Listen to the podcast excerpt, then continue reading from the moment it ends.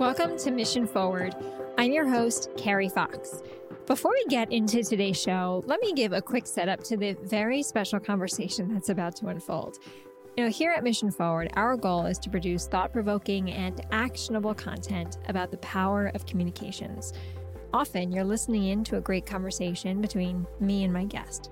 But in today's show, I'm inviting you to come along to a special live conversation that I hosted with Mitch Albom at Grace United Methodist Church. If his name sounds familiar, it should. Mitch Albom is the author of Tuesdays with Morrie, which just celebrated its 25th anniversary, as well as several other of my favorite books, including Have a Little Faith and his newest book, Stranger in the Lifeboat.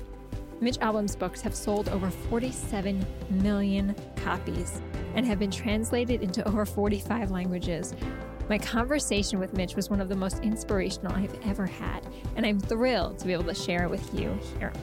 I hope you enjoy this conversation, and if you like what you hear, drop us a rating or a review and check out missionforward.us for more episodes like this one. Thanks, and I'll see you on the other side. Now, Mitch Albom. All right. Well, thank you all for coming today, and thank you, Mitch, for that opening presentation. You're probably all wondering, who am I that just joined Mitch Albom here on stage? Uh, the short answer is someone in the audience who I love very much asked me to be here and interview Mitch Albom. The real answer is your work has had an influence on me since I was in high school, more than half of my life. And I was going to say like four years ago. there's good genes that run in my family. Um, your books are the only ones that I will read until there is not another page, meaning every single credit I read of your books. Thank you. So there is something in the power of your storytelling, how you obviously entranced this audience today, but also in what you write in each one of these that has such an incredible lasting power to it. And I know that was a big reason why Grace United Methodist Church wanted you here today. So before we started on that conversation, let me just say a couple quick things. Pastor Jim, thank you for making the space for this special event today. I've known for many years that this is a very special community here at Grace, and that this today is a very special gathering. So there are some people, we've got some Michiganders in the audience, right? We've got some people who are deeply committed to this church and the growth of this church, and we've got many community members who perhaps have never sat inside this church before, who are here to take part because they wanted to see you today. As an aside, we also have someone who flew with you once to Haiti in the early days post the, the hurricane, and so um, we know there are some people who, who just think a lot of you today. Uh, we have some audience conversation cards. You all should have gotten these at registration. As we are talking for the next 20 or 30 minutes here, if you have a question for Mitch, fill that out. Simply just raise your hand. We have some folks who are going to be walking around collecting those, and then we will wrap today. We probably can't get to all of them, but we'll, we will wrap with some of your questions. So, to get us started, one of the things I know that Morrie said to you is the the gift of the present moment, right? Not looking back, not focused too much on the future, but just really taking the present moment as a blessing. And we're going to spend some time talking about the present moment, but just for now, I also hope we can go back to 1995 was the year that you happened to turn on the television and see Morrie Schwartz talking to Ted Koppel that was we heard you say it a few moments ago the moment that you realized you had lost touch with someone you loved very much and started to visit with him. I'm curious mitch in those early tuesdays of visiting with him did you know the impact that that was going to have on your life? Not at all. Um, the fact is uh, when i saw morrie on the nightline program all i was going to do was make a phone call that's how hard I was on myself back then. All right, make a phone call. And I dialed his number. When I was in college, I used to call Morrie coach. It was like a sports affectation, you know, hi coach, how you doing, coach? I had long since forgotten that. I dialed his number, a nurse answered, she handed him the phone. I had written out what I wanted to say because I was so kind of nervous about it. And I remember exactly the words I said. I said, Hello, Professor Schwartz. My name is Mitch Albom. I was a student of yours in the 70s. I don't know if you remember me. And the first thing he said to me after 16 years, How come you didn't call me coach? Needless to say, by the end of that conversation, I was going to visit him. Guilt is a very powerful motivator. Okay? I went to visit him once.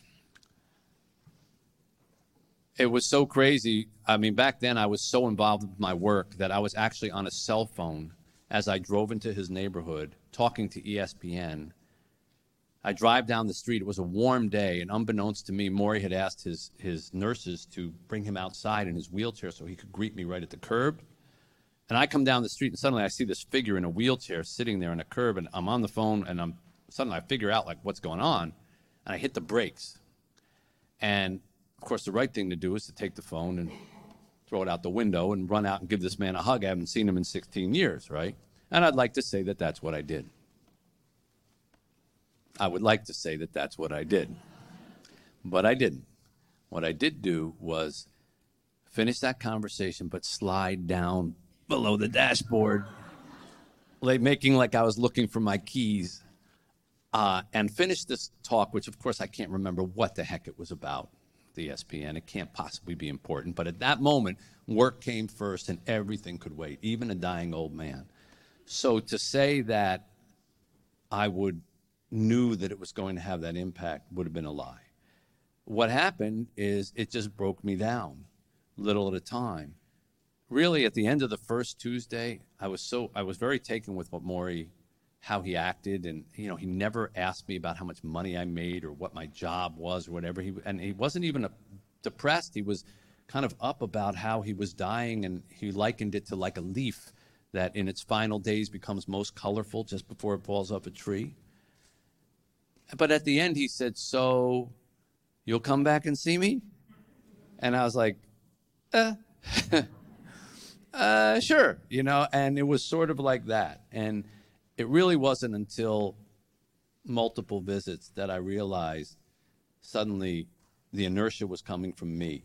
Like, I'll see you next Tuesday, Morrie, instead of him saying, Will you come next Tuesday? And I think the best teachers do that to us. They break us down, you know, like wild horses. And, uh, and eventually we realize this is, this is good for us. So I wish I could say I saw it coming. I wish I could say I saw all of it coming, but from its impact on me to the book itself, to the acceptance of the book. I mean, I can tell you some funny stories about how small Tuesdays with Morrie was when it came out. You know, I know we're all here and it sold, you know, umpteen million copies and all this. That, that wasn't the prediction. First of all, they released it in August. I mean, think about that. You know, a, a book about the meaning of life coming out in that perfect month of August because it's a great beach read, right? And nobody, nobody picked it up. It wasn't on a bestsellers list. It wasn't anything. I couldn't even get an interview because nobody knew what to make of me. I was a sports writer, but they said, but this isn't about sports. So why would you want to talk to him? And, and, and, and nobody took it seriously. So we were so desperate for any kind of attention that uh, if someone called for an interview, I would like travel to the city. And I went to St. Louis once, or yeah, I think it was St. Louis, uh, to do a morning zoo rock and roll radio show because they asked me to. And I don't know why they wanted me. I think they heard the word album and they thought, you know.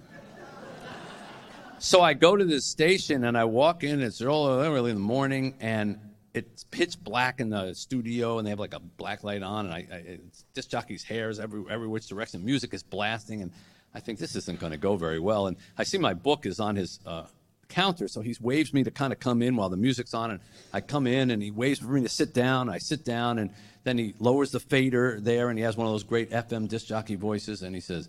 Yeah, folks, that was some Van Halen for you. And now we have a surprise. Uh, we have uh, Mitch Albom, and uh, he's got a book called uh, Tuesdays with Maurice. So, uh, Mitch, I guess the obvious first question would be why Tuesdays? I still don't have an answer to that question. So that's how it went. And, and then it just started taking off from there. So the, no is the answer. I didn't see any of it coming. So that's even more incredible because then from that moment, to 18 million copies. More, yeah. More than 18 million copies, Yeah. right? A book that resonates across every age, every race, every ethnicity, every background, every divide. People can find themselves, as you've said, either in your story or in his. Yeah. That- Why do you think that? Like, what turned? What well, made that happen? I think now that I've had the years to look back on it, I don't think it's anything that I wrote. I don't think I have some magic way with words or anything like that. I think it's everybody has a Morrie in their life a parent, a grandparent, a mentor, a coach, somebody like that that they can relate to. Or everybody at some point in their life was as I was back then, like go, go, go, get, get, get, acquire, acquire, acquire. How come I'm not so happy? I'm doing everything that they told me I was supposed to do and to be a success, but I don't feel fulfilled. And I think everybody has felt that at one another. So people substitute themselves into the story. They're me or they're Morrie or their person is Morrie. If I had a nickel for every time someone would stop me and take out a wallet and say, let me show you my Morrie, and they would take out a picture of a, a teacher, a, a parent, a, a grandparent, or somebody like that. So I think there's a universality to it, and that's why, you know, it's been picked up around the world the way it has. when you were talking earlier around the Super Bowl for the homeless, I was thinking about a, a dear friend of ours uh, named Schroeder Stribling who talks about if but for the grace of God, she would be me, he would be me, they would be me. Thinking about the moments that we find ourselves in or whatever pathway we find ourselves in life. I've been thinking about that as I was listening to you and going back to the beginning of your career, right? You, in your own words, you were ambitious, running after it, working hard to build yourself up as a sports reporter. And then in one moment and one visit on a Tuesday afternoon, your trajectory changed. In a lot of ways, you say, for, for the better, right? Beyond what you could have even imagined for your life in that moment. There are a lot of lessons that Morrie has taught you and you have then shared with the world can you think what the is there one through line of what Morrie shared with you that has guided your path now through life? Yeah, um, I would I would probably cite the last visit that I had with Morrie. Um, it was quite different from all the other visits because Morrie would always ask to be carried into his office because he didn't like to be in bed. He would always say, "When you're in bed, you're dead," and so uh, he would always be in his office in his in his chair. And I came into the house that day, and I went to his office, and it was empty. And I went back to his bedroom, and there he was in the bed. And he was so small, he was so shriveled from this disease that he looked like a child, like look a little boy in the bed, and the covers were up to his neck. And I sat down next to him, and he he asked, he said, "Hold, hold my hand." He could, couldn't, he could still speak a little. He said, "Hold my hand." I held his hand, and he said, "I want to ask you a favor." I said, "Okay." after I'm dead, I want you to come visit me at my grave.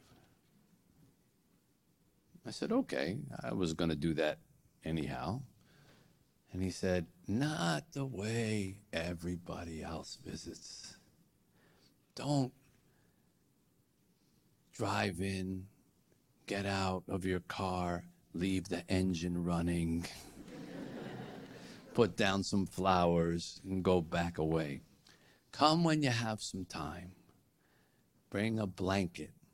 Bring some sandwiches. And I want you to talk to me about your life, about your problems. And you know, me, I was always trying to inject some levity into it. And I said, well, okay, wait a minute. You want me to come to the cemetery, have a picnic at your tombstone, and talk to the air? Exactly, just like we're talking now. And I said, Well, Morrie, it's not going to be like we're talking now because, let's face it, you're not going to be able to talk back. And he looked at me as if I were being very naive and he said, Well, Mitch, I'll make you a deal. After I'm dead, you talk, I'll listen. And of course, I laughed as I laughed at all those comments that I made, told you about before. But when I thought about it after you know, I didn't write any of Tuesdays with Morrie while Morrie was alive, which is something that people don't realize that Morrie never read a word of Tuesdays with Morrie. When I sat down to write it, that tape was the last tape. And so I would hear that. You talk, I'll listen. You talk, I'll listen. And I realized, like, that wasn't an accident that he waited until the end to share that with me because in that sentence is everything, everything that I think he was trying to teach me, and everything I really, to me, if you ask me, the essence of Tuesdays with Morrie, which is if you lead your life as Morrie did, with people as the priority, making other people the priority, not things, not possessions, not money, not success, but people, giving of yourself to people, sharing of yourself with people, then when you die, you're not 100% gone. You live on inside the heads and hearts of everybody that you've touched. And they can talk to you, not because they're weirded out by ghosts or seances or something, but because you spent time putting yourself inside them. You created the voice that they can still hear.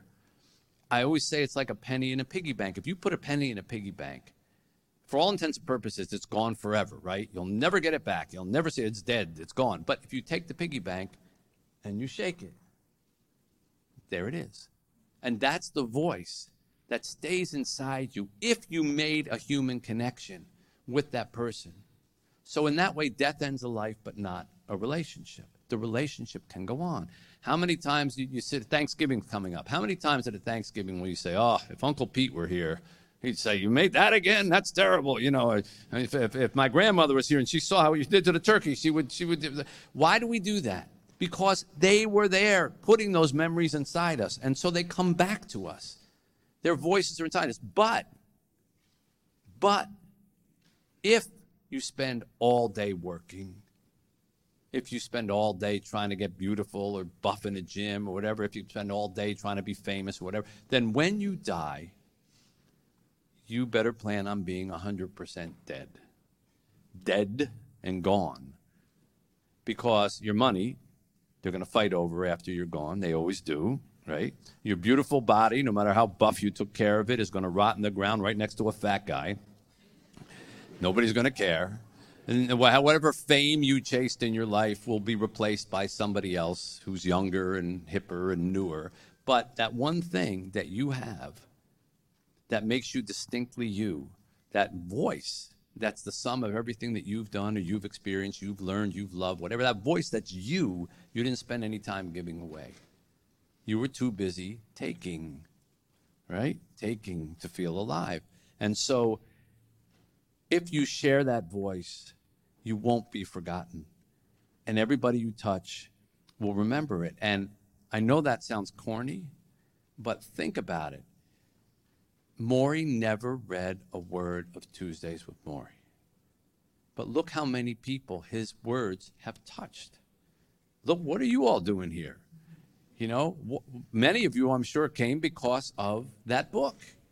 And you didn't know Morrie, you didn't know me, but his words resonated and touched somebody and touched somebody and touched somebody else and gave you a book and gave you a book, passed a book. And now look how large his classroom has grown for a guy who's not even here to teach it, right? This is how we affect the world, one other person at a time, like throwing a pebble in a pond and the ripples just keep going. So for me, sorry for such a long answer, but for me, that was that's the thing that I've always resonated. And so in my actions now, I always say, am I doing anything that's going to be remembered by the person that I'm doing it with or to? Am I teaching them a lesson that maybe the kids don't like, but they'll still remember? Or am I spending time with somebody so they'll remember that I was here for them and after I'm gone? And I think that's a good way to sort of acid test what you're doing in your life, you know.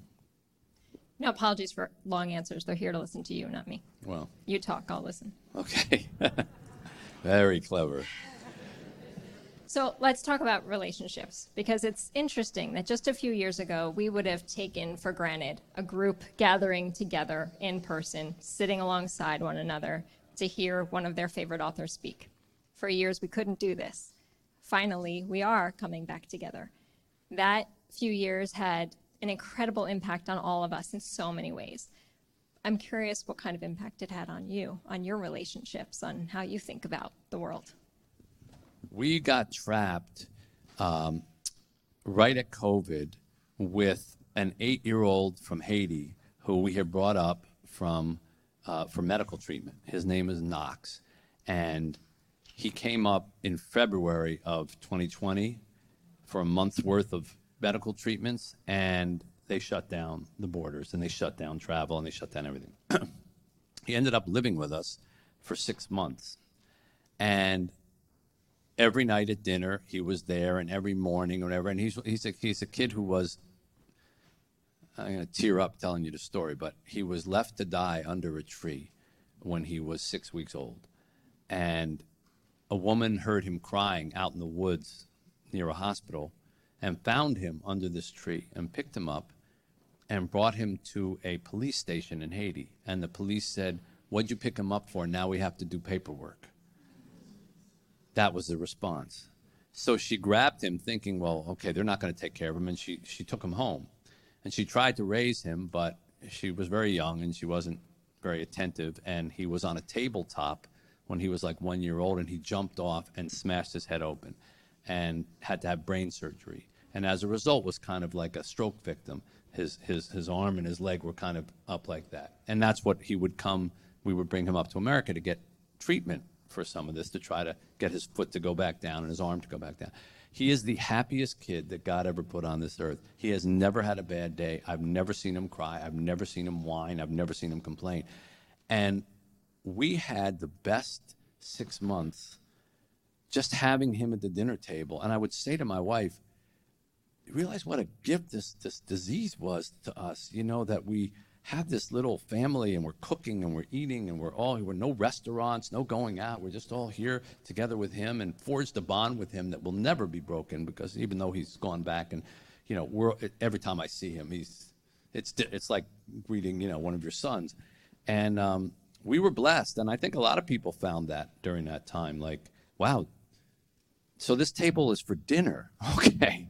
That's what this thing was doing here for. And we wonder what this long table was in the in the in the dining room because we were always out.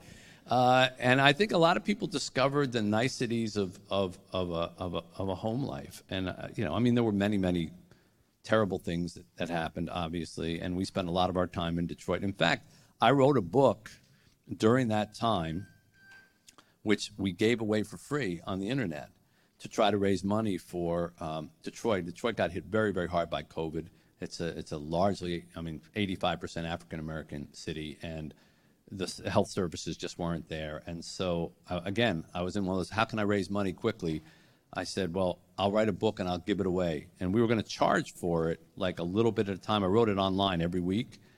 And they said, you know, well, we'll charge like $2 a week or something. I said, don't do that. Like, just ask people to help they'll help. And uh, we gave it away for free and just said, if you're moved by what you read, and I, it was a story about a neighborhood like mine that was going through COVID. Four houses on the neighborhood, and who lived in the four houses on one on one block, uh, one street corner, and how they interrelated with each other. And of course, one of the characters was an, an eight-year-old from Haiti.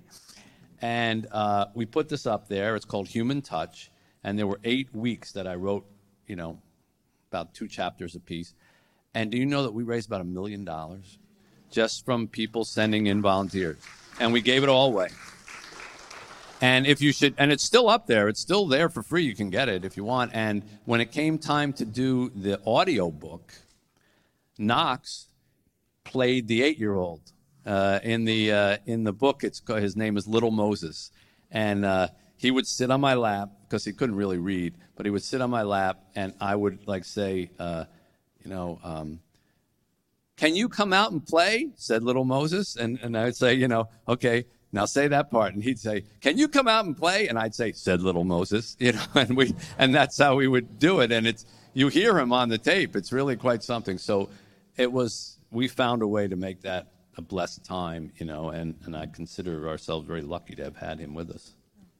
That's great. I'm going to give a little signal if you have a question and you have not yet given it to Sophia or one of our friends with a red rose, put your hand up. I'm going to ask one more and then we'll have some community questions. So today's event is called a Faith in Action event. As Pastor Jim said, it's the start of potentially a new series of conversations where we're opening the doors wide at the church and having big picture conversations about faith and the, the role it plays in our lives. I think I know a little bit of the answer to this, but what does faith mean to you? Oh boy. Uh, that's a big question because I've lived a lot of years. And I think that for many people, faith is a journey. You're, I mean, I'm sure there are people who feel as fervently today at age 60 as they did when they were six, but there's not a lot of them. Most, most people I've observed go through waves with their faith. Um, so I was raised uh, with faith. I went to a religious school uh, when I was in junior high school and high school. I was taught almost everything. You know, half the day was just religious education. And then when I got to college, I said, well, okay, I know all that. I don't need it anymore. And I kind of drifted away from it. And then found myself pulled back when there were deaths and there were difficult moments, as I think many of us find ourselves pulled back. And then I did an exploration of it um, about that time when I wrote that book, Have a Little Faith, because after I had I told you about forming Say Detroit, one of the places that I went to uh, to try to help was a church in Detroit that was 150 years old, uh, but was f- uh, decrepit and falling apart. And I, I was told that they ran a homeless program. So I went to this church uh, to try to talk to the pastor about the homeless program, seeing if that might be someplace where we could use some of this money that we had collected. So I would just walk into the place.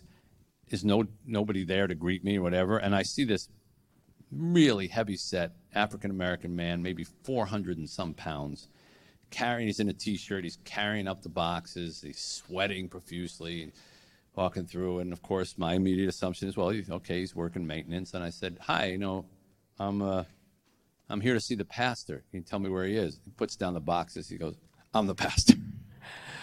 and his name was Henry Covington, and he showed me his church, and it had a hole in the roof, a big hole. I mean, like if you take about the size of this chunk right here, and you could see through to the sky and we were going into winter. We were in winter when we started this, and I would come down to the, see the congregation, and it would snow into the church. And they didn't have any heat because they couldn't afford the heat. And most of the congregation were homeless people or indigent people. So what they did was they built a, with a, I'm not very good at construction, but they built the wooden beams over some of the seats, and then they put Visqueen, is that what it's called? Visqueen? It's plastic. Visqueen? And they put plastic up to try to keep warm. And they would sit inside this little plastic enclosed thing in this massive church while the snow was coming in. And I was so inspired by what I saw there that, you know, I got very involved with it and I started a campaign to try to fix the roof. And I ended up writing a book called Have a Little Faith. And spending time with that pastor and seeing it, he, had, he was a drug addict, a former drug addict, a former ex-con. He had been in prison. You name it, it had all happened to him. And um, he had turned his life around, and he, here he was trying to inspire uh, people who were just like him, who had been, you know, just like him.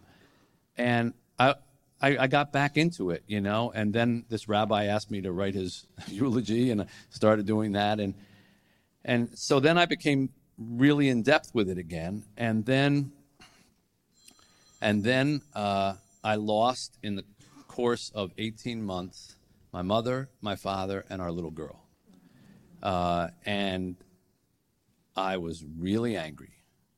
And after Chica died, um, I I was ready to sort of hang that whole thing up, and I said, okay, mother, father, that happens. It hurt, but it's not personal. We all kind of go through that. But how can you be benevolent, a benevolent God, and not be benevolent to a seven year old who already lived through an earthquake, lost her mother, was an orphan, and then you gave her a brain tumor, and then she dies from a brain tumor? And I was very, very upset and very uh, done with the whole idea of it.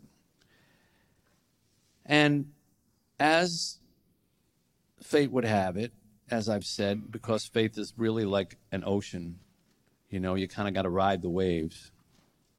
Um, I sat down to write this book. First, I wrote a book about Chica, which I wrote mostly from pain.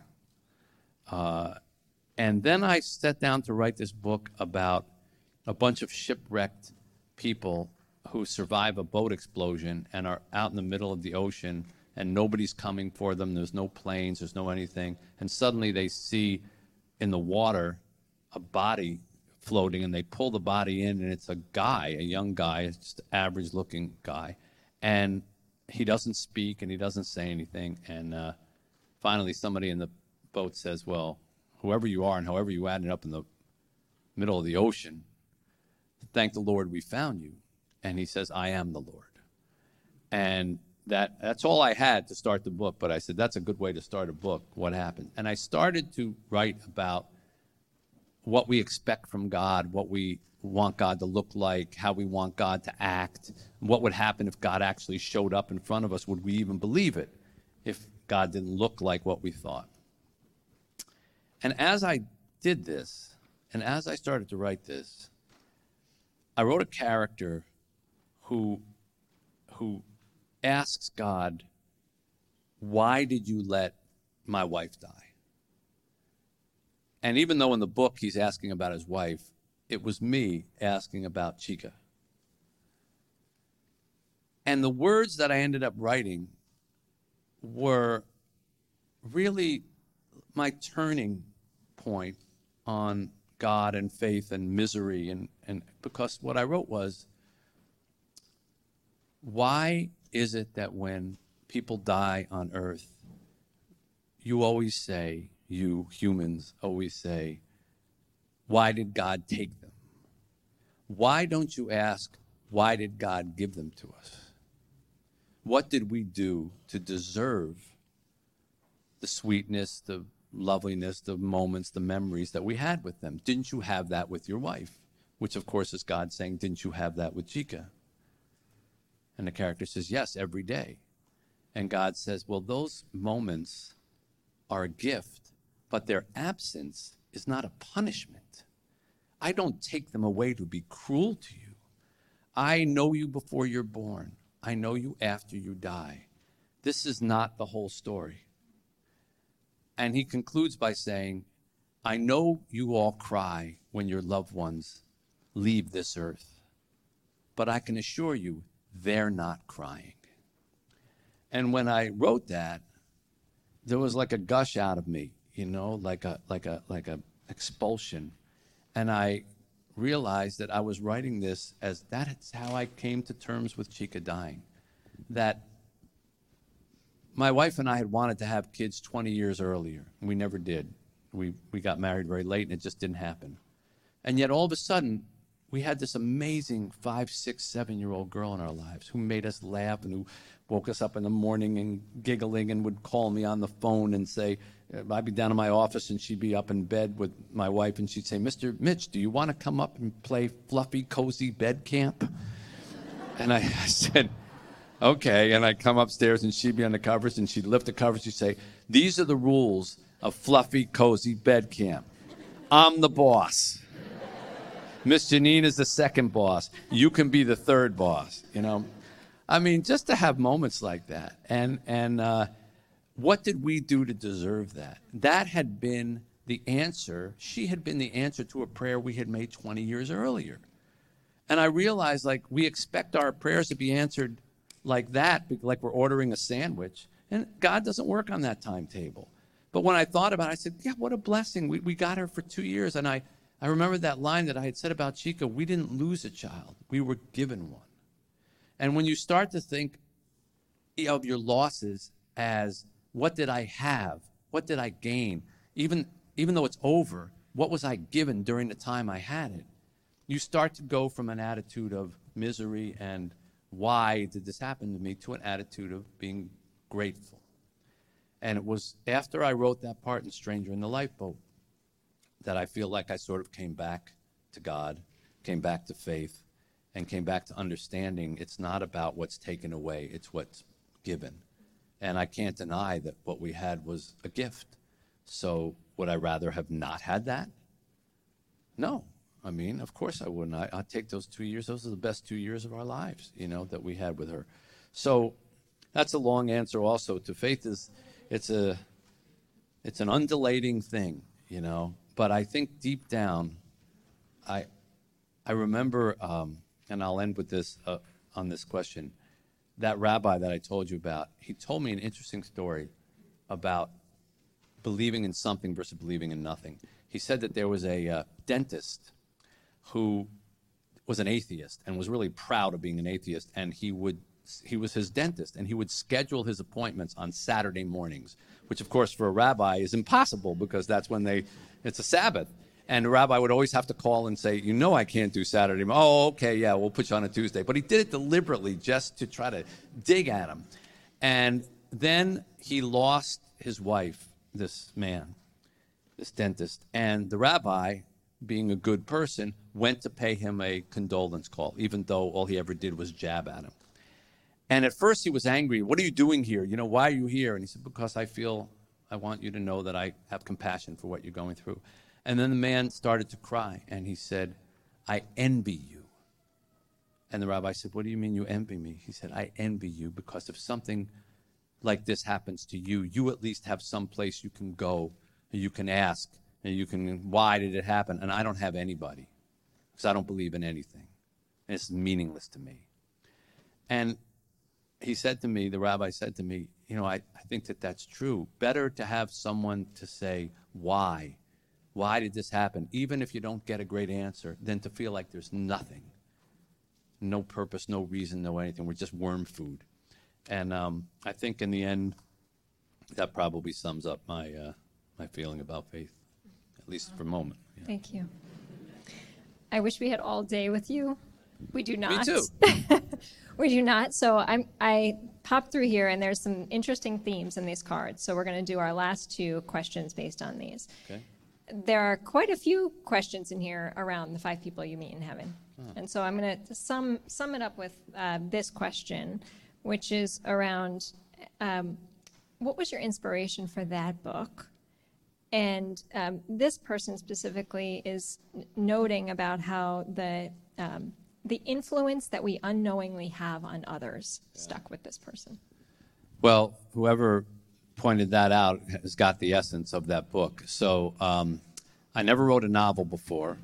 That was my first novel. Um, there was a funny story behind it because, of course, after Tuesdays with Morrie came out and became this big, huge book, I didn't write anything for six years. I was paralyzed. Like, I don't know what to do after that. And, and of course, all the publishers who didn't want Tuesdays with Morrie now only wanted Wednesdays with Morrie. Thursdays with Morrie, Chicken Soup and Morrie, Venus, Mars, and Morrie, you know, whatever you could come up with, more Morrie, more Morrie. And I, I'm glad that now, and I'm glad then that I said to them, I'm never doing that. I, you know, that book was, I said everything I had to say. I didn't do it for money. I didn't do it to turn it into a cottage industry. And I'm proud that it has succeeded, but I'm not going to sully it by start milking it into a bunch of different forms. And so they said, all right, all right, well, what do you want to do? And I couldn't come up with anything that I knew if I wrote another nonfiction book, everyone would hold it up to Morrie and say, well, it doesn't have Morrie in it. And so I said, I guess I'm going to try a novel. Oh, no, that's the dumbest idea you could possibly do. No, everybody makes a mistake. They think they're novel writers and they think they're fiction. You know, it's going to be bad. And I said, well, that's what you told me about Tuesdays with Morrie. You didn't want that either. So um, um, there's there's actually really well, I, don't want to ruin the book for people. So uh, it's a funny story, but it, it would kind of ruin the ending. Um, but as far as the inspiration of Tuesdays of Five People You Meet in Heaven, it's very clear, very very distinct story. I had an uncle whose name was Eddie if you read The Five People You Meet in Heaven, you know that that is Eddie. Eddie was 83 years old when he died, just like my uncle was. My uncle was a World War II veteran, just like Eddie was in the book. And when I used to ask him, Did you ever kill anybody? he would say, I don't know, I might have. and I said, well, how did it might have? Was it, that we fired a lot of things into the night? You know, we had a lot of these fights. I don't know where my bullets went. And I thought, what a thing to go through life and not know if you might have killed somebody or not. And Eddie, he was a barrel chested guy.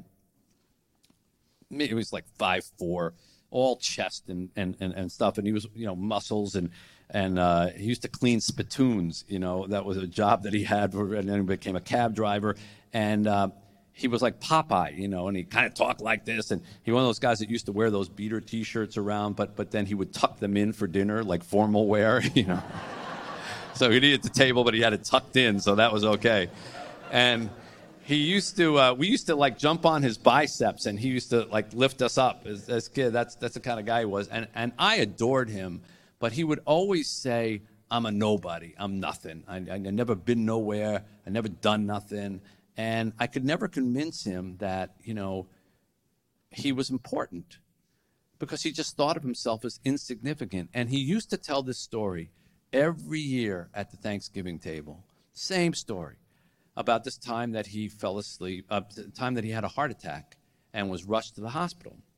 And he was on the table and he said that they said he died for a couple seconds you know his heart stopped and he said that he remembered coming out of his body and floating over the table and seeing all of his dead relatives waiting for him at the edge of the bed so of course being a kid you say you know oh uncle ed what'd you do what'd you do and he'd say what'd i do i told him get the hell out of here i'm not ready for any of you yet and apparently he scared them right back to heaven because uh, they left and he went back into his body and he lived like another 10 years. So I always thought of this whenever people would say, What do you think happens when you die? I say, Well, your, your relatives are waiting for you because he's my uncle. He's not going to lie to me. He's not trying to get a TV show or sell a book or something. He's that's what happened, and if he said it to me, I believed it. So I created this story about this guy named Eddie who dies, you know, and of course he died differently than my uncle did, but he dies trying to save this little girl from a um, from an accident at, the, at a pier where he works. He works at an amusement park, and a ride breaks, and, and, and the thing, the cart drops down, and he sees this little girl underneath. So he goes to shove her out of the way, and he feels her little hands in his, but then everything goes black. And he dies, and he wakes up in heaven. He doesn't know if he saved her or not. And he goes through these stages of heaven where he finds out that the, tr- the truth of heaven is that you meet five people from your life, some of whom are your relatives, like like my Uncle Eddie, but some of whom might be strangers who you just had like a, a moment's impact with, and you changed their life forever, and they change yours, like this person pointed out, the impact that we have. Here's a perfect example of that. How many times have you ever been on a highway where you your mind drifts or something, you start, you know, easing out into the other lane, and a, a car behind you goes, eh, you know, and you and you you pull back over, right? And then they pass you, and you don't even look at them because you don't, you know, it's, it's like that, right? and they go by. Well, that person just saved your life. You know, you might have drifted if they didn't, they weren't there, whatever. You might have hit a, a, meeting, you might have hit another car. They, they literally could have saved your life. And what did you do? You looked down and you didn't want to see them. So there are people like that in our lives that we interact with all the time that we don't know how they might have saved us or changed us. So like I told you when Morrie called roll, you know, if I had, if I had been a couple feet down the corridor, I wouldn't be here. So, um, I tried to write a book about how every person has an impact, and and that's exactly what the book is about. There's no such thing as a nobody. And by the time he gets to his fifth person, um, he he finds out that this nothing life that he thought he led actually affected so many different people on earth. And the funny story is that when I went around to different publishers to try to get them to publish Five People Meet in Heaven, um, all of them just wanted, you know, they'd say, "Oh, that's that's interesting book, but uh, how about you do a nonfiction book first, and then we'll do this? How about you do a nonfiction book first?" Because they just wanted another Tuesdays with Morrie. And then I went to this place called Hyperion, and it was one guy who was the head of the company and like ten women, and they sat in a circle, and I told the story about. And I went through. At the time, I only knew a couple of people, but I went through what happens at the end, and at the end, he meets this little girl, and he he you know, I don't want to tell you the whole story, but he asked, Did I save the little girl? And he said, I felt her hands in my hands. I felt her hands in my hands. And this little girl who he meets in heaven says, No, those were my hands, and I was bringing you to heaven. And when I said that, a woman in the room burst into tears. She like that. She said, Oh, I'm sorry, I'm sorry, sorry, I'm sorry. And so they said, Well, we want to publish this book. Forget any nonfiction. We think this is a good book. We want to publish it. So when I left, I got in the elevator with my literary agent. We were going down. I said, Okay, two things. One, let's publish with these people because they want to do a novel first. And two, whoever that woman was, I want her to be my editor. And that's what happened. And uh, she became the editor for that book and for the next four books. And she always said it was the best crying she ever did. and uh, and and so that's that's how the five people you meet in heaven came into into being. I thought Five People You Meet in Heaven was my favorite book until I read Have a Little Faith, until I read Stranger in the Lifeboat. Oh. So um, we are going to share our book winners here, and then we're going to ask you our final question. So um, we have each of your books out front, and folks had put their names in to win one of them. We're going to ask you to sign each one of them so that sure. these folks go home with a signed book. Heather Nicholas uh, won Have a Little Faith. Alan Wigfield won Magic Strings. Kendra German won Five People You Meet in Heaven. Gretchen Edwards won Next Person You Meet in Heaven. Madeline Bryant, First Phone Call from Heaven. Lillian Snyder for One More Day. Laura Freeburn, Finding Chica. Spence, I'm sorry, I can't read this last name, uh, Limbacher, Tuesdays with Morrie. And Charles Vorkoper, Stranger in the Lifeboat. So those books will all be waiting for you in the book signing line. Congratulations. okay. Last question, and it's a bit of a big one. Um, there are also a lot of questions here around death. Perhaps no, no surprise, but there's one here that I'll ask if we want to wrap on. We talked about uh, your past, right? We started by talking about Tuesdays with Morrie. We've spent some time talking about living in the present. We all know what the future holds for every single one of us. There's no denying it. What will you say to God when you meet him in heaven?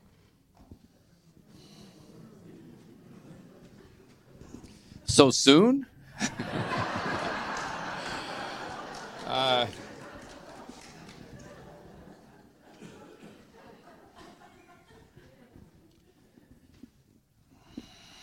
That's a really interesting and difficult question. I suppose um, by virtue of the fact that I'll be able to speak to God, already will have confirmed the most important question that I would have wanted to ask God down here, which is, Are you there? Um, I think I would want to know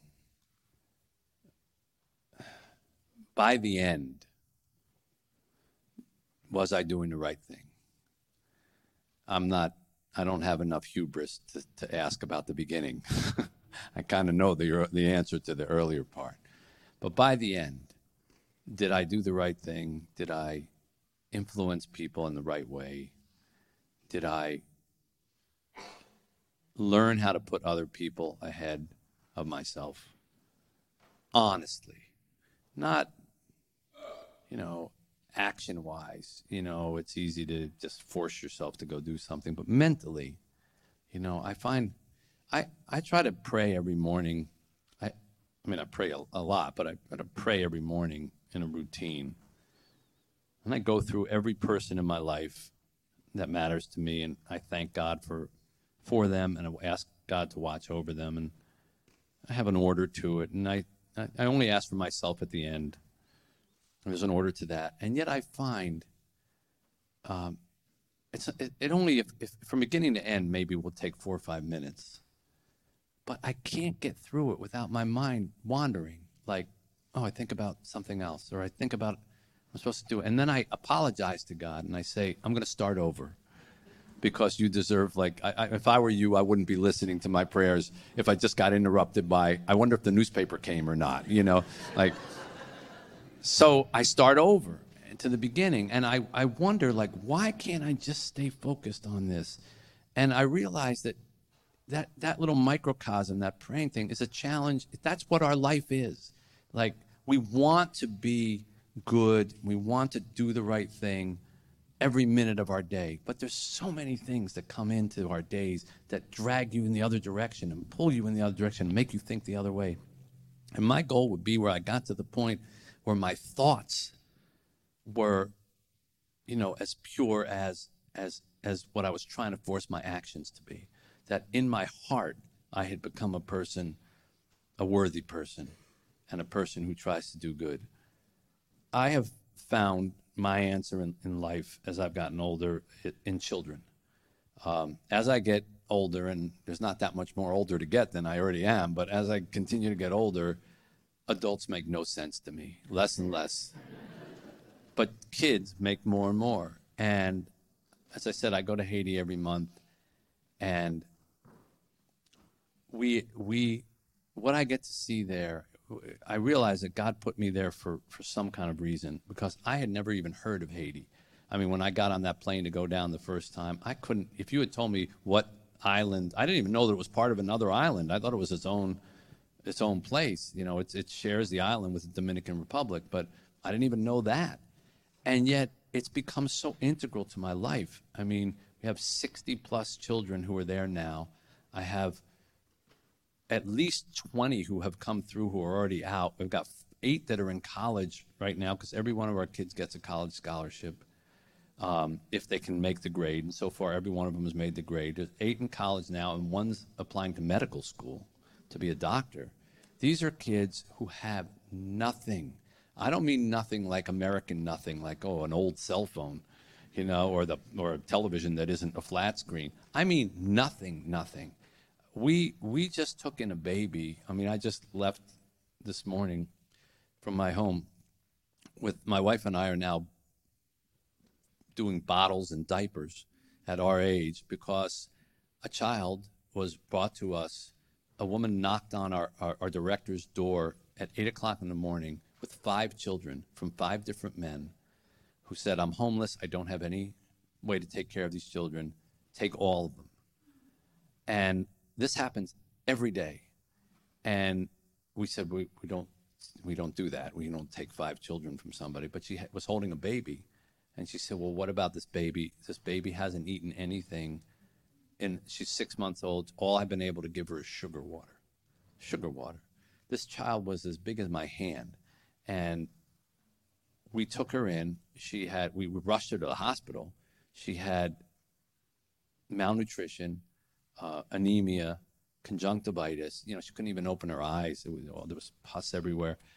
And because it's Haiti, we were able to get a fake birth certificate, which is not hard to do in Haiti. 200 bucks, and you pretty much can do that. 300 for a death certificate, by the way, which we've sometimes had to do too. But not that we kill anybody real, but sometimes.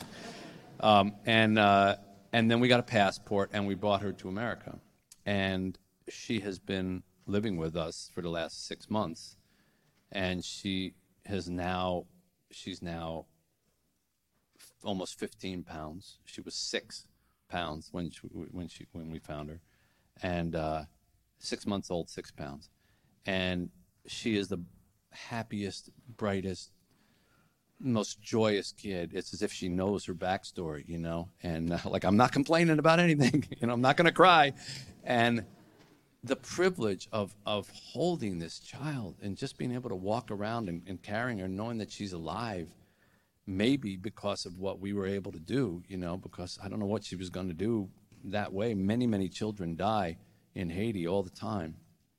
So to have that ability to to be in the midst of real, real need, you know, where 60% of the country is unemployed, where where, you know, 65% can't read, where, you know, the average paycheck is $5 a day if you have a job. And, you know, the, the life expectancy is 60 something because, you know, that, that's considered old there. To be in the middle of all that and to be able to affect children is as close as, as I think I am going to come to being able to go in front of God and say, that's what you were leading me to, right? All this other stuff.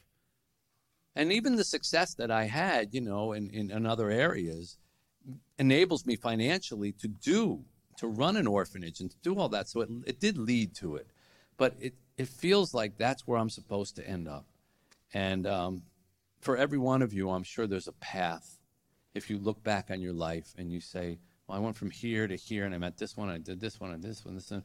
And even the bad things that happened, if you look back on them and you say, well, at the time I thought they were terrible. That was the worst thing that could have happened. But now I realize if that didn't happen, then I wouldn't have met this person or I wouldn't have gotten married to this person. I wouldn't have gone to this town and this was. So I guess looking back on it, kind of was the best thing that could have happened to me. Well, if it's the best thing that could have happened to you 10 years ago, then it's the best thing that could have happened to you now, you know, and vice versa. Whatever's happening to you now probably is part of this long plan to get you to where you're supposed to be.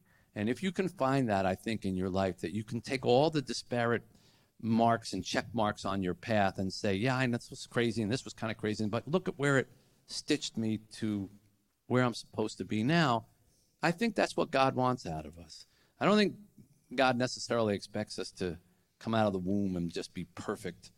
Um, because if that's what He wanted, He could have made us that way, right? But He made us with all these choices and all these options and all these things like figure your own way out. I want to see that you come to me. It's no fun if, if I make a robot and then the robot just worships me. I want to see if you find your way to me. And I feel like I, through these children, i am finding my way to where I'm supposed to be. And it's not an accident that it's happening in the later part of my life, you know? And I hope that everybody here has something like that in their lives that feels that, like, whatever crooked turns it took to get there, if by the end you kind of straighten the wheel and you're, you're where you need to be, maybe that's, you know, how we're supposed to do it. Well, Mr. Mitch Albom, thank you for making a pit stop along your journey here at Grace United Methodist Church. We appreciate you being here so much with us. And let me invite Pastor Jim to come back up. Thank you all.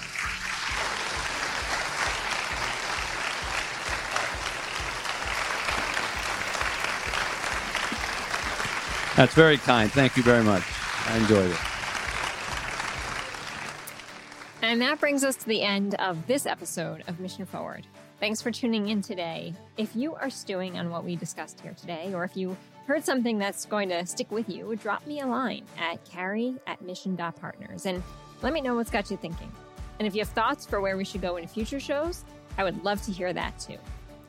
Mission Forward is produced with the support of Sadie Lockhart in association with the True Story team. Engineering by Pete Wright. If your podcast app allows for ratings and reviews, I hope you will consider doing just that for this show. But the best thing you can do to support Mission Forward is simply to share the show with a friend or colleague. Thanks for your support, and we'll see you next time.